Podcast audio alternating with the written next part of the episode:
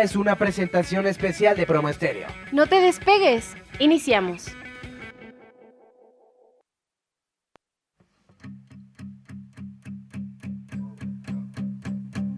There's a fire starting in my heart, reaching a fever pitch, and it's bringing me out the dark. Finally, I can see you crystal clear. Go ahead and sell me out, and I'll lay worship, babe.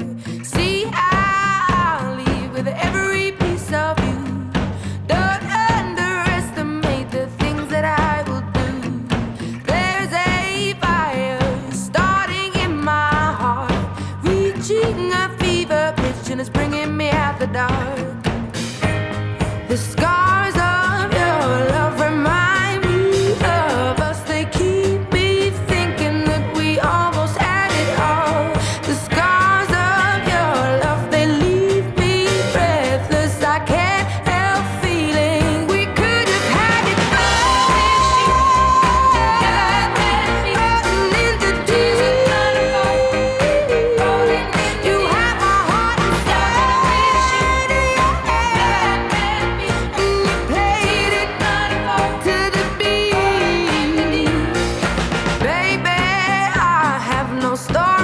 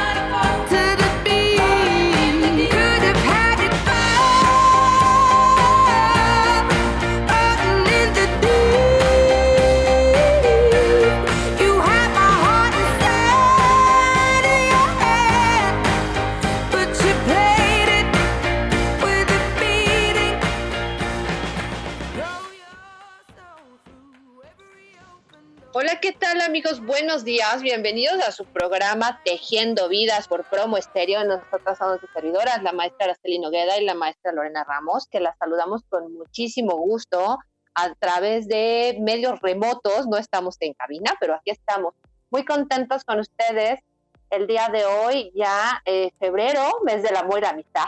Así que mucho amor, mucho amor y que venga lo mejor para todos en este mes. ¿Qué tal maestra? ¿Cómo estás? Buenos días. ¿Qué tal? Buenos días a todas, a todos. Qué gusto. Gracias, Marquito. En cabina nos dirige de manera excelente como siempre. Y pues bueno, hoy es un tema muy interesante como todos los que hemos puesto sobre la mesa, este querida Lore. Las, ¿Qué diferencias existen entre compensación y pensión alimenticia? Sé que son cosas muy distintas y sus alcances quizá eh, podemos decir, bueno, es que se parecen, no.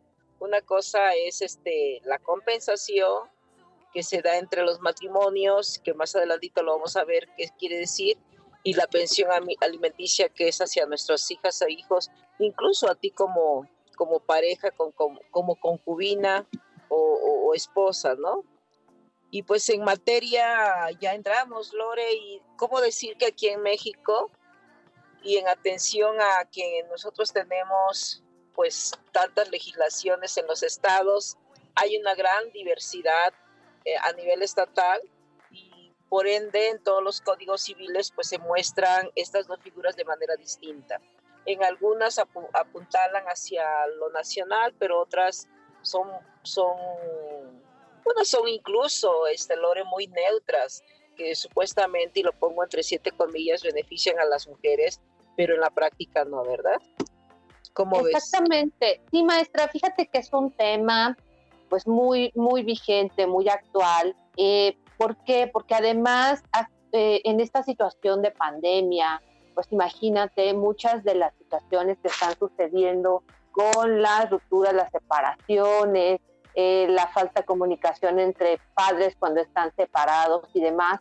Y siempre el hablar de este, de este precepto, de este concepto tan importante que es el tema del alimento, todo lo que lleva ahí las pensiones y sobre todo la causa más noble que estamos protegiendo siempre, que es el interés superior del menor Araceli. Exactamente, y fíjate que la jurisprudencia este, ha sido muy clara y la Suprema Corte de Justicia en esa parte transformadora de las diversas familias, incluso que hay que considerar, este Lore ya no es una familia nuclear, son las diversas familias, entonces aquí deben de quedar muy claro qué son las compensaciones y qué es la pensión alimenticia. Y bueno, por primera vez el Código Civil del Distrito Federal ya en el 2004 eh, va introduciendo esta figura y, y se viene la reforma hasta el 2005 a la par de la liberación del divorcio. Entonces, aquí este, la regulación inicial pues estableció como en lugar de compensación era una indemnización. Tú cuidaste 27 años, 15 años, a, a- me cuidaste a mí como esposo o como esposa, eh, a mis hijas, a mis hijos, y te voy a dar una indemnización. Entonces eso pues es una discriminación eh, como lo que vimos la semana pasada por interseccionalidad. Y pues aquí se cambia esta figura a compensación a favor del cónyuge que durante el matrimonio hubiera dedicado preponderantemente el trabajo del hogar y en su caso al cuidado de los hijos y las hijas.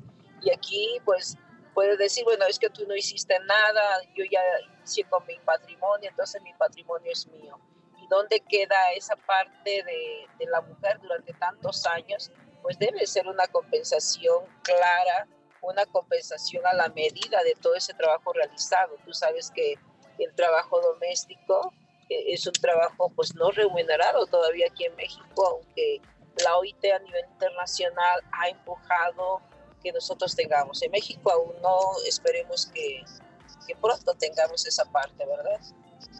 Exactamente, maestra, y es que se trata de una compensación económica para los matrimonios bajo el régimen de separación de bienes, pero también es importante señalar que no solamente dentro de los matrimonios, también estamos hablando del tema del concubinato, ¿no, maestra? Así es, claro, todos los derechos, seas hombre o mujer, este, ya este, hay, hay matrimonio igualitario, entonces aquí es por el hecho de, de ser persona, tú tienes esos derechos humanos, esas donde la asignación, como tú dices, es el 50% de un porcentaje de los bienes adquiridos durante el matrimonio, de, ya seas cónyuge o concubina. Y el propósito aquí, por ejemplo, en la Ciudad de México, que va de mucho avanzada, igual que otros estados, es reconocer el trabajo en el hogar y en el cuidado de las hijas y los hijos. Y, y tienen el mismo valor realizado adentro y afuera, ¿no? Por lo que se considera una aportación económica y eso es muy importante a, a como estaba antes del 2004 en una indemnización, ¿no? Exactamente, maestra, es súper interesante. Y mira, ahorita haciendo como un paréntesis también para otros, otras semanas, eh, justo el tema que acabas de hablar del tema de matrimonios igualitarios, yo creo que dentro de unas semanas, ¿qué te parece, maestra, si nos comprometemos a, ver, a hacer un tema sobre los matrimonios igualitarios y qué es lo que está pasando a nivel nacional, que también ya ves que ayer salió una nota sobre una situación que están viviendo unos chicos tarahumaras en, en Chihuahua. Entonces, esto, esto, ahora hablando de matrimonios igualitarios sería un buen tema, ¿no? Haciendo un paréntesis. Claro, los matrimonios igualitarios tienen todos los derechos, ya, ya lo dijo la, Corte al respecto y bueno, hay que estar trabajando en la práctica esto y bueno, de acuerdo también a la jurisprudencia de la Suprema Corte, hay unos elementos específicos en la, en la figura, siguiendo con la figura de la compensación, este lore, amigas y amigos. Esta figura son que solo opera respecto a los bienes adquiridos durante el matrimonio. El matrimonio. Ajá. Que tiene el propósito, fíjate, aquí es muy importante los elementos de reparar y no sancionar y que la carga de la prueba le corresponde a la parte solicitante, ¿no? Entonces aquí es muy interesante cómo la Corte hace esa consideración fundamental que no pretende igualar las masas patrimoniales de dos personas que terminan pues una relación de matrimonio o de concubinato, sino algo muy interesante es resarcir los costos de oportunidad generados en el patrimonio de uno de ellos por el tipo de trabajo que aportó en el patrimonio familiar. Fíjate qué importante, o sea, que tú puedes hacer también tu pensión alimenticia y hacer también tu juicio de compensación, este, de tu compensación, porque ahí ves tú toda la parte de patrimonio que aunque puedes decir, bueno, es que tú no aportas, bueno, yo no aporté porque estaba en casa cuidando a las hijas y a los hijos, ¿no? Entonces, pues aquí se hace una compensación, una, un resarcimiento o una reparación. Exactamente, Araceli, porque no debemos olvidar nunca la importancia del trabajo doméstico y del cuidado de menores en casa. Eh, ¿qué- ¿Cuáles han sido los roles que por generaciones, que en México y que en muchos países se llevan a cabo para las mujeres y que se han quedado como meras cuidadoras en muchos de los casos? Y evidentemente es tiempo, es esfuerzo, es dedicación. Pero la segunda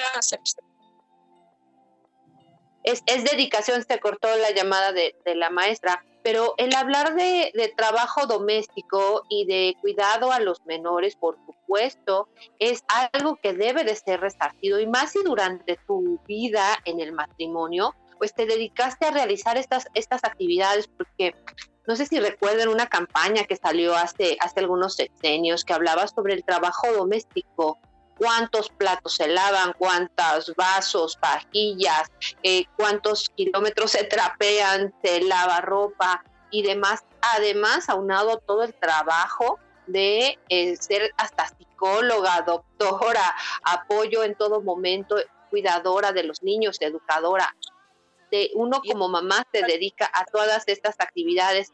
Durante el matrimonio maestra se te había cortado la llamada y continué, continué hablando sobre la importancia del trabajo doméstico y de los cuidados que realizan las mujeres en casa, que pues Claro. dejan muchas veces toda su trayectoria profesional, dejamos a un lado lo que sea con tal de estar y estar pendientes de los hijos, de los cuidados, el cuidado de adultos mayores, de niños con capacidades diferentes, de, de grupos vulnerables, de las, de las adultas mayores, de las mamás, de las abuelitas, nos quedamos en casa a hacer los cuidados y todo esto, como bien lo dices, tienes que ser resarcido al final de cuentas, ¿no?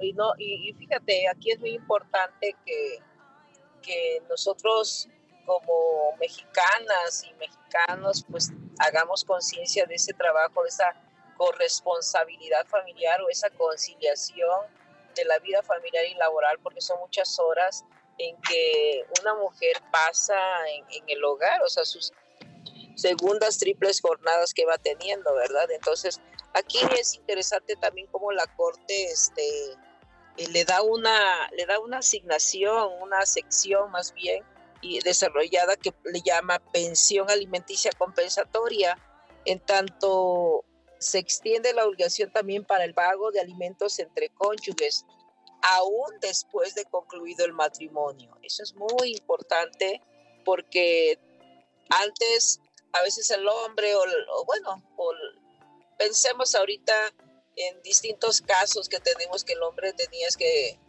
eh, negociar un 1, un 5, un 10, ya ni el 50% con tal de que tuvieras un convenio por divorcio. Ahora está la obligación de, de tú hacer el convenio y estipular los alimentos concluido el matrimonio máxime, tengas o no tengas hijos. Y la Corte hace una interpretación muy interesante que es el derecho, Lore, amigas y amigos, que se encuentra en razón de ser un deber, tanto asistencial como resarcitorio, ¿no? Derivado, aquí es muy, muy, muy, muy puntual decirlo, del desequilibrio económico que tiene una de las partes o uno de los cónyuges cuando disuelven ese vínculo familiar o el concubinato, ¿no? O sea, hay un desequilibrio de por sí a veces tú tienes ese divorcio por, por violencia, porque existen asimetrías de, de poder ahí y luego un desequilibrio en cuanto a la compensación o la pensión, pensión alimenticia compensatoria, pues es un ejercicio jurídico de que te tengas que buscar un buen abogado, una buena abogada para que lo logres. Exactamente, Araceli, pero además de toda esta situación, independientemente de todo esto de lo que estamos hablando, Además, la realidad actualmente que nos ha alcanzado a todos ha sido la pandemia, que ha cambiado mucho, muchísimo la forma de trabajar y ha dejado a muchas mujeres de todos los niveles sin empleo. Y como lo hemos mencionado en otros programas y en otros foros, esta pandemia tiene rostro de mujer y han sido las mujeres las más desfavorecidas justo en este contexto de la pandemia, en el tema del desempleo, en toda la carga que tenemos de una doble, triple, cuádruple jornada, en los cuidados a los menores y en las labores que, que a las que se dedican las mujeres que casi no duermen con tal de estar cubriendo todos los roles y todo lo que tiene que hacer durante el día.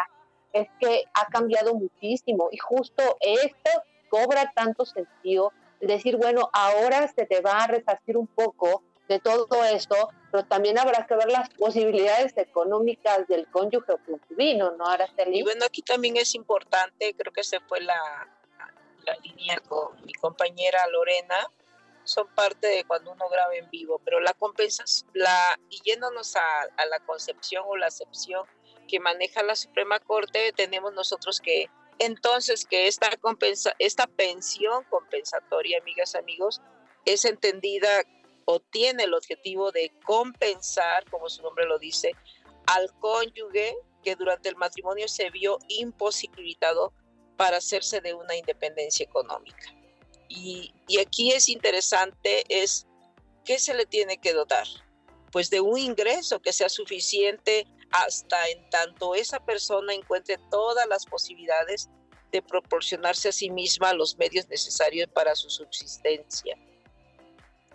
En este caso, ¿verdad? En este caso aquí, Lore, amigas y amigos, el objeto opera pues la asignación de estos bienes que no necesariamente el patrimonio acumulado entre la relación le haya sido hacia una de las personas, sino o independientemente que te hayas casado por separación de bienes, existe la obligación de hacer esa compensación por ese desequilibrio vivido, ¿no? Y aquí se incluyen los ingresos del deudor de la pensión bajo el entendido de que el matrimonio, como un contrato que es Lore, gozó de un beneficio por el trabajo o remunerado por la otra parte. Y yo creo que esto le llaman compensatorio porque en tanto las diputadas y los diputados hagan ese ejercicio que por derecho humano tiene, tienen todas las personas, ya sean cónyuges o concubinas o concubinos, pues debe resarcirse esta compensación, esta pensión compensatoria, ¿no crees?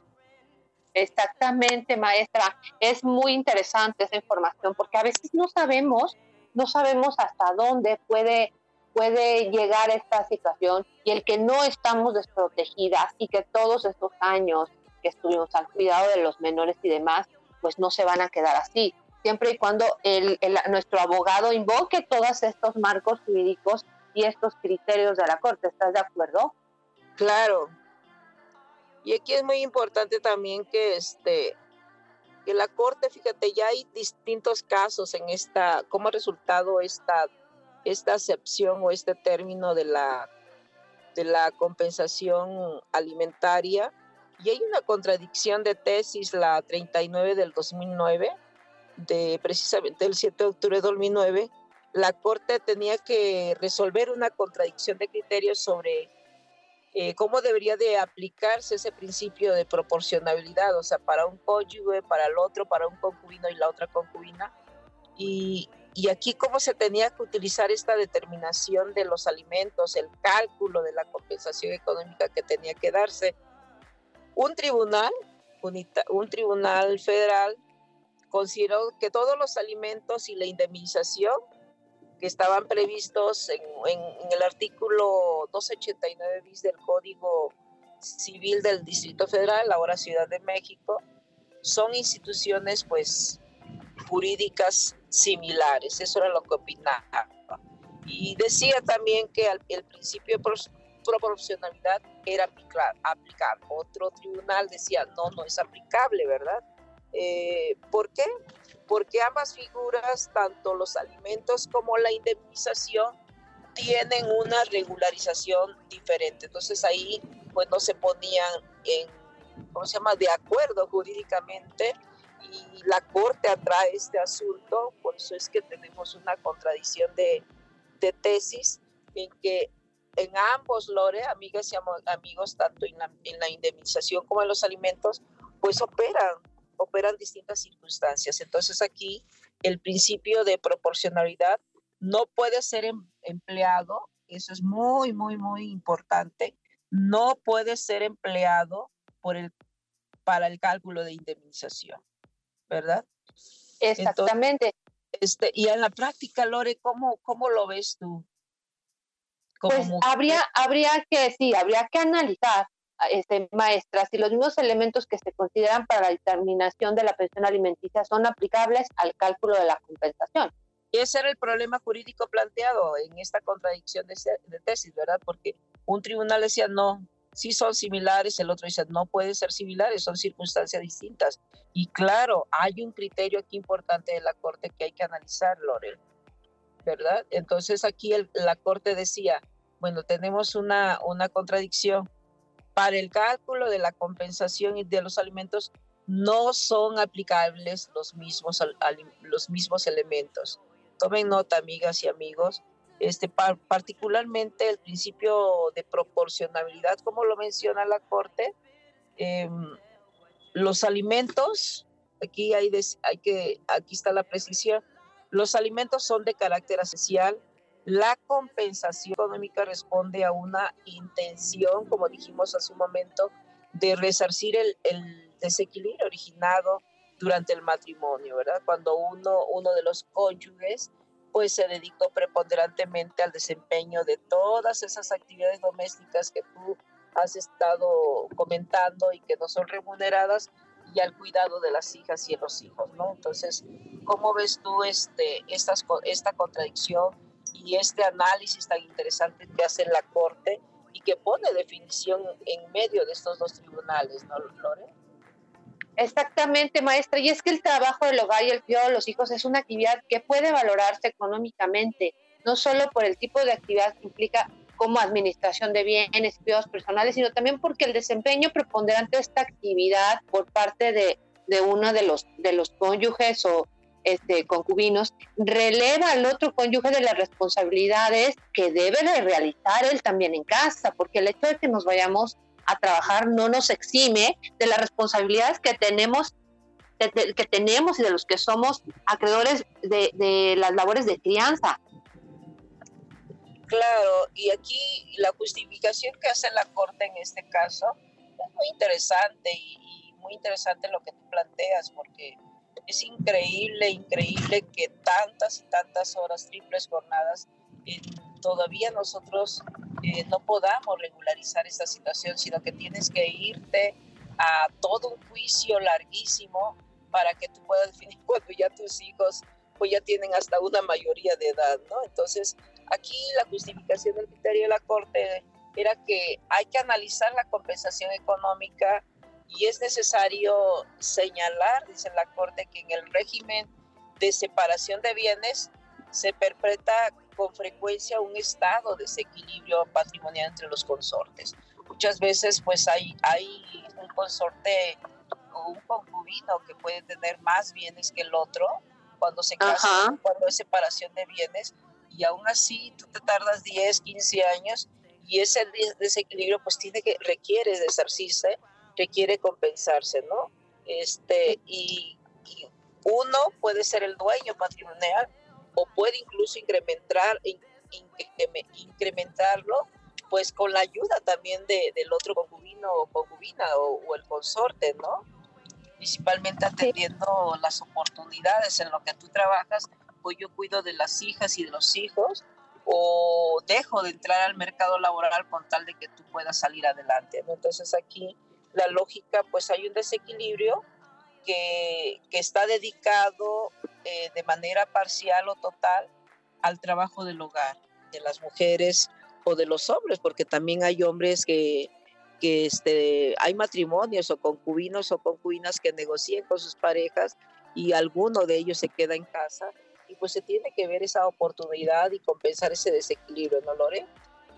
Exactamente, maestra. Y es que ese es el espíritu justo que el legislador buscaba, en esta propuesta, que es la concepción de que ese desequilibrio económico es inaceptable porque requiere una solución jurídica y se sostiene un criterio de justicia distributiva, justo lo que hemos venido mencionando, que implica reconocer que la propiedad privada tiene, al menos dentro del ámbito familiar, una importancia de función económico-social. Claro.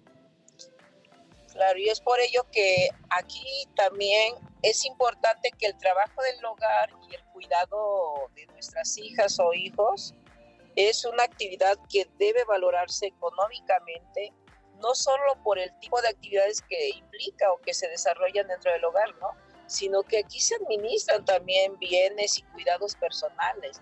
No solamente es el cuidado, sino la administración de bienes, ¿no? Y también aquí el desempeño preponderante de estas actividades por parte de los cónyuges que uno releva al otro de responsabilidades hogareñas y que jurídicamente comparten igual.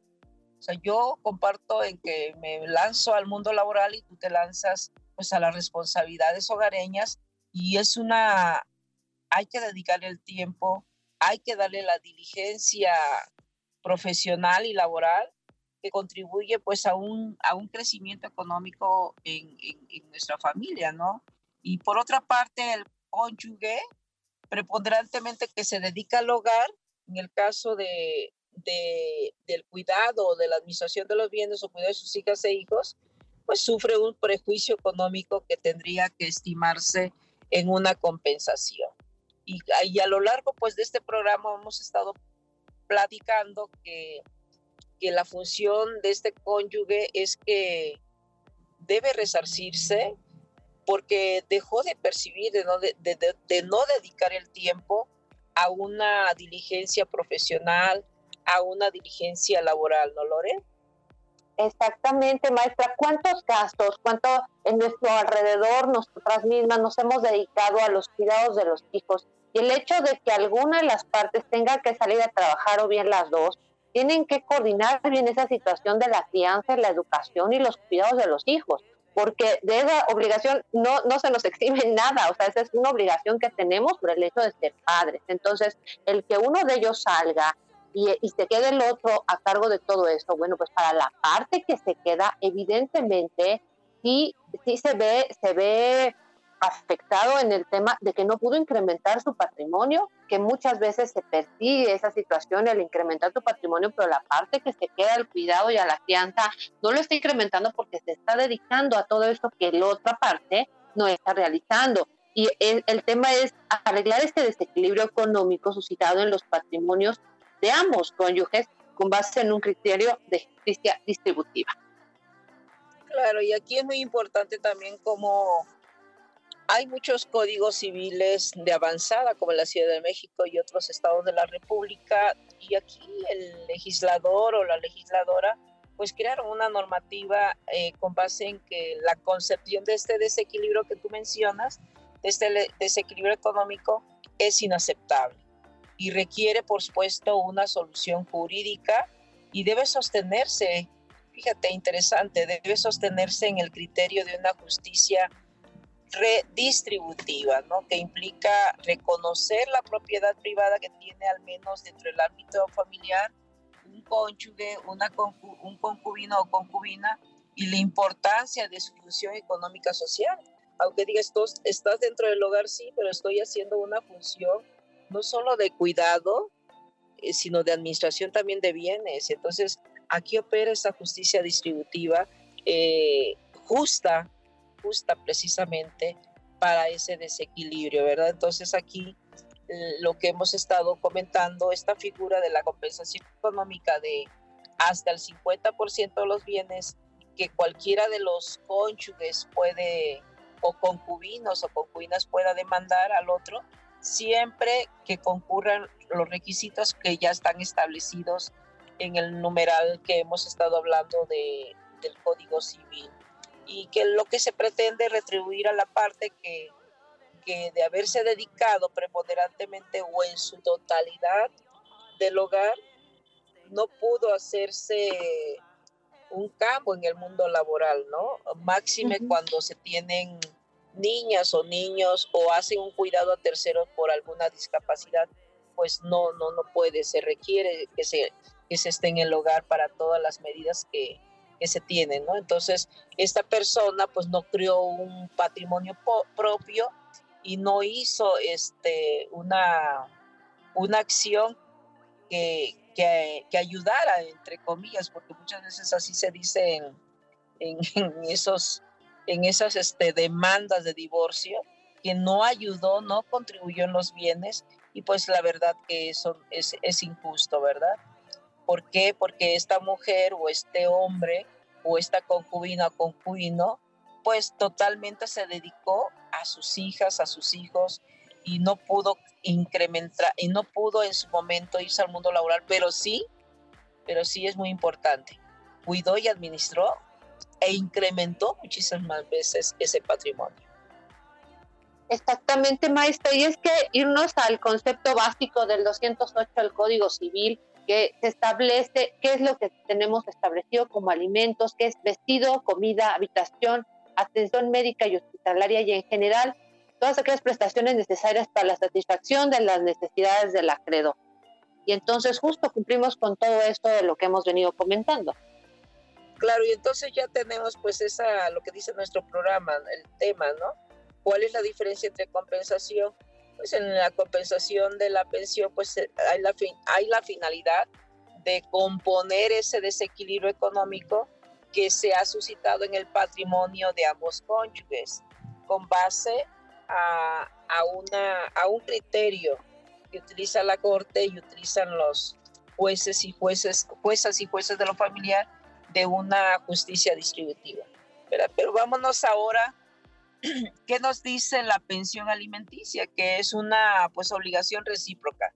No solamente lo tiene la mujer o lo tiene el hombre, sino ya hay jurisprudencia también en la materia que quizá si, si este, nuestro público lo desea y nos escribe, podemos platicar sobre esta reciprocidad de, de la pensión alimenticia, ¿verdad? Que, que donde quien tiene que darla tiene a su vez el derecho de pedirla, ¿no? La identidad aquí del deudor y del acreedor dentro de la relación de la justicia alimentaria o de la, de la relación jurídica alimentaria, así como debe existir ese monto de la pensión alimenticia, Lore. Exactamente, maestra, y es que el hecho de que una de las partes se quede al cuidado, pues no puede quedar desprotegida, por supuesto. Y la pensión alimenticia es objeto de una obligación destinada a satisfacer las necesidades del acreedor que se otorga de forma periódica, temporal o vitalicia. Muchas veces tenemos hijos menores de edad o aún ya cumpliendo los 18 años que siguen estudiando en la universidad y requieren de, de- de los alimentos y pueden comprender los diversos elementos establecidos en el 208 del Código Civil con todo el concepto que ya habíamos hablado, vestido, comida, habitación, atención médica, hospitalaria, ¿no? Y en atención a su na- naturaleza y propósito para establecer judicialmente el monto de la pensión alimenticia, se deben probar los hechos que indiquen los elementos constitutivos del principio de proporcionalidad, como bien tú lo has venido mencionado, y la necesidad del acreedor alimentario y su capacidad económica del deudor. Claro, y aquí es importante, fíjate, yo me detendría, y discúlpame ahí, en que se determina aquí lo de la pensión alimenticia, se va a determinar primordialmente con base en el principio de proporcionabilidad, no así en la compensación alimenti- alimenticia, sino aquí en la pensión alimenticia como lo plasma ¿no? el artículo 311 del Código Civil para, para el Distrito Federal o Ciudad de México, en el sentido de que se debe de suministrar de alimentos, debe ser atendiendo como, como se requiere, ¿no? Atendiendo a las posibilidades de quien deba darlos y a las necesidades de quien tenga derecho a recibirlos. Y, y algo interesante aquí también que muchos hombres eh, se venían en la en, en renunciar incluso a sus, a sus propios salarios o dueños de empresas renuncian a sus propios salarios que tienen con tal de no, no dar una pensión alimenticia a sus hijos.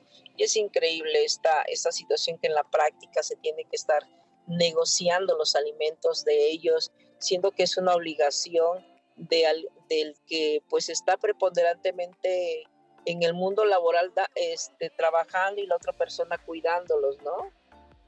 Entonces, este razonamiento de la pensión alimenticia, este Lore, amigas y amigos, es objeto pues de una obligación destinada a sencillamente a satisfacer las necesidades del acreedor y que se otorga, pues esto ustedes saben, de manera periódica, puede ser temporal o vitalicia también cuando hay un ejercicio ahí de, de discapacidad o la persona pues no puede hacer este, no puede proveerlo porque tiene alguna, algún, algo que lo impide, ¿no? Exacto, maestra, era lo que hablábamos. O bien, ya, ya sabes, ya sabes que es este, a veces los mayores de edad, aunque son mayores de edad, pero siguen trabajando en, en, sus, en sus colegios, siguen estudiando y por supuesto que no se les puede dejar desprotegidos, ¿no? Claro, y aquí el principio de proporcionalidad pues es muy, este, muy determinante, pues aquí se tiene que analizar mucho la, la naturaleza, el propósito para poder establecer este, judicialmente ese monto de la pensión alimenticia. Aquí es necesario y deben de probarse pues todos los hechos que indiquen los elementos constitutivos del principio de proporcionabilidad, ¿no? Entonces, este es de acuerdo a la necesidad de, del acreedor alimentario. También se tiene que regularizar y, y verse la capacidad económica del deudor, la relación de proporcionalidad entre ambos que exista, porque a lo mejor eh, ambos están ganando de la misma manera, pues ahí está entra el principio de proporcionalidad para que entre ambos puedan este, asegurarse de sus alimentos de manera eh, justa y equilibrada para sus hijas e hijos, ¿no? En este tipo de, de vida familiar y social que, al que han estado habituados como familia, ¿no? De tal vez este, no se haga un cálculo arbitrario en práctico y no se ajuste a la realidad de las partes. Por eso es muy importante que algunas claras diferencias que son de la pensión alimenticia opera para el, el sostenimiento del futuro acreedor alimentario, este, Lore, amigas y amigos. Sí, exactamente, maestra. Se, se trata de una situación progresiva y de tracto sucesivo, mientras que la acción compensatoria responde a un derecho adquirido en el pasado durante el matrimonio, ¿no? Cuando una parte se dedicó a unas labores, otras a otras, por la dedicación preponderante o, o total al trabajo del hogar y en su caso al cuidado de los hijos, eh, con la correspondiente exclusión del trabajo en el mercado laboral exterior. O sea, cuando dejas todo por dedicarte a los cuidados en el hogar y en cuanto a la forma de pago, la pensión alimenticia se otorga en forma periódica, por lo general es de manera quincenal o mensual, como se acuerdan las partes, pero mientras que el pago de la compensación económica Claro. se da en una sola extinción y con ello queda extinguido ese crédito.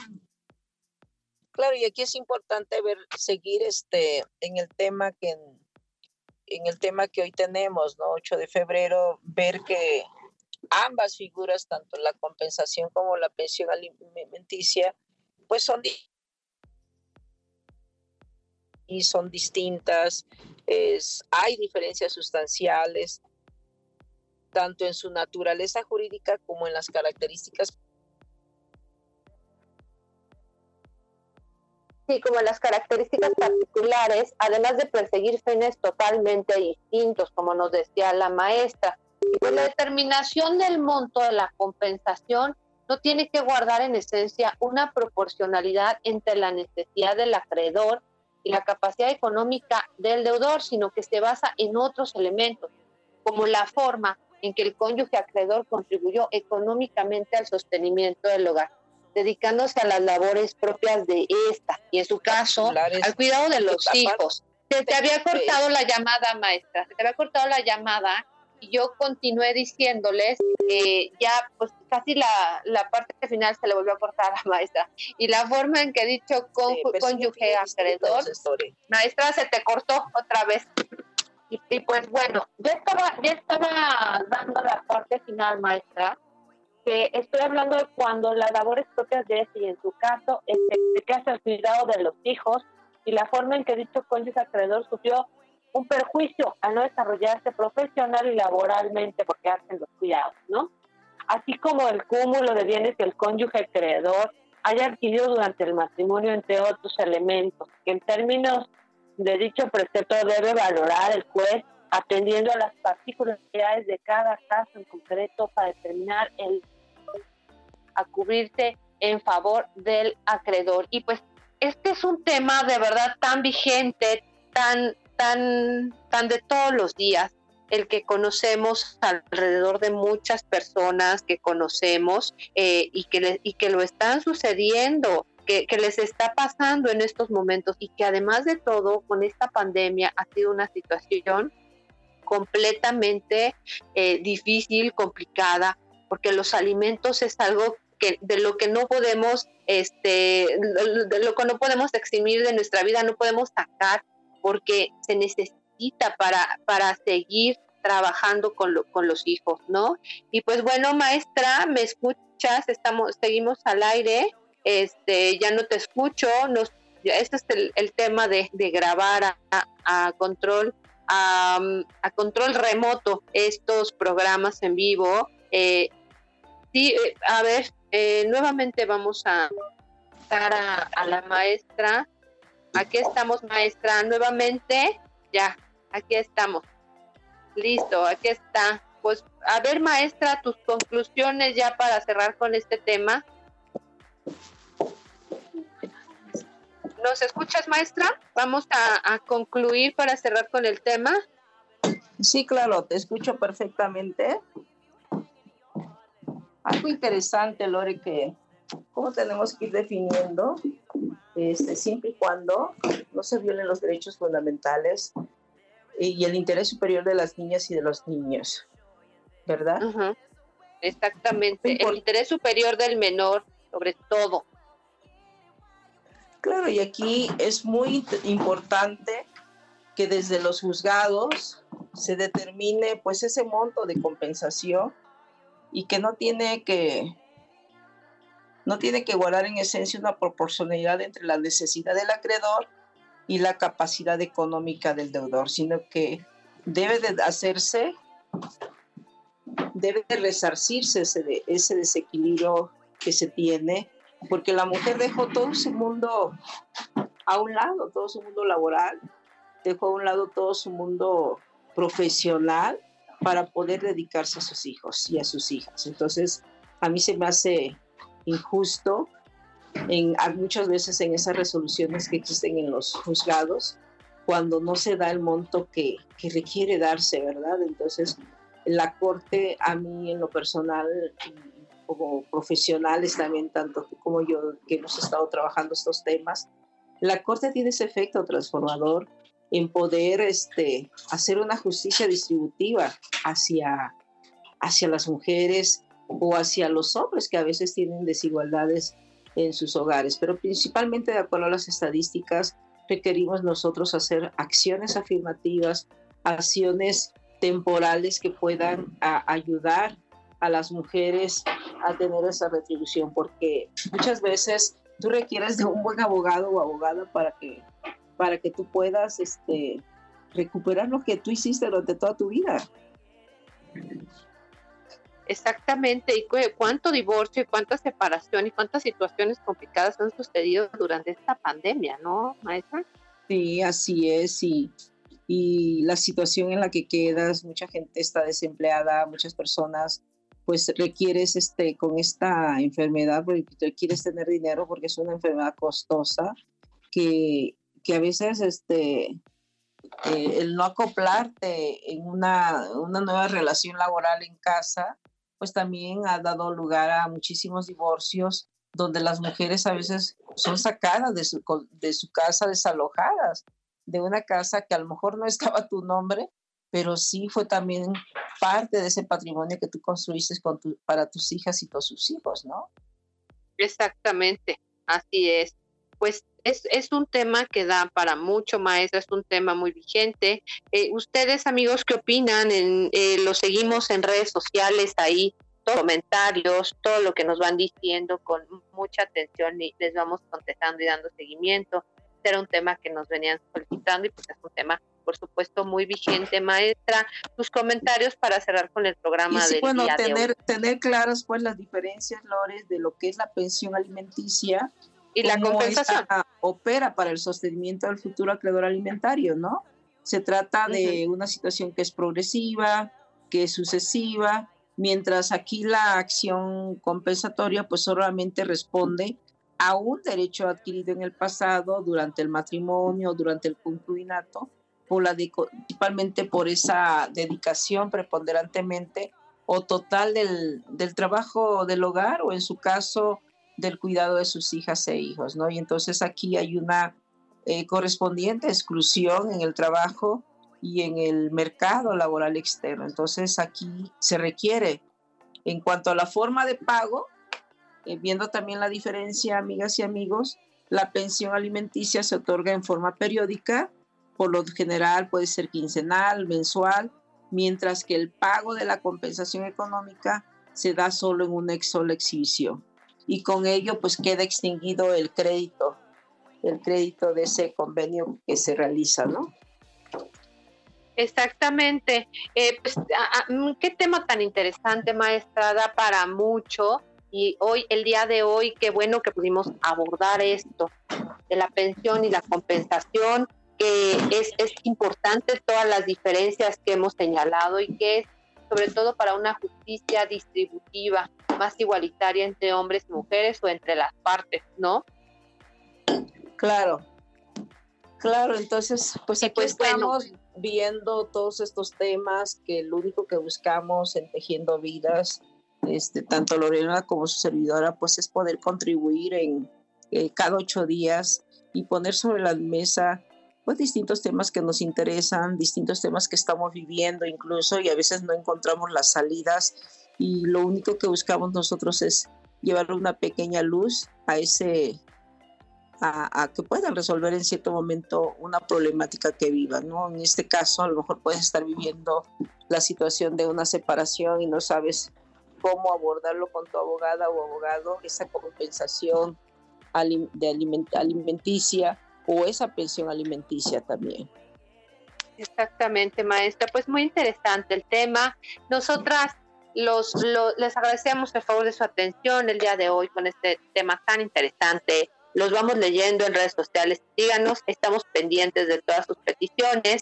Eh, cerramos este programa y quedamos pendientes con ustedes de todos sus comentarios. Maestra, ¿alguna otra cosa que deseas añadir? Muchísimas gracias hay que seguir cuidándonos, que Dios me los bendiga mucho y pues estamos a, sus órdenes y gracias a Marquito porque siempre ha sido buscando las formas de no perder la comunicación, busca las mejores formas para hacerlo y llegarle con ustedes. ¿no? Muchas gracias, maestra. Pues nosotros somos, ya saben, Malograma Tutoría y Capacitación. Estamos pendientes de todos sus comentarios. Los seguimos en redes sociales. Somos Tejiendo Vidas y nos vemos con el favor de Dios la próxima semana en punto a las 10 de la mañana aquí por Promo Estéreo. Muchas gracias. Espéranos la próxima semana. Escúchanos por Promo Estéreo, donde la estrella eres tú.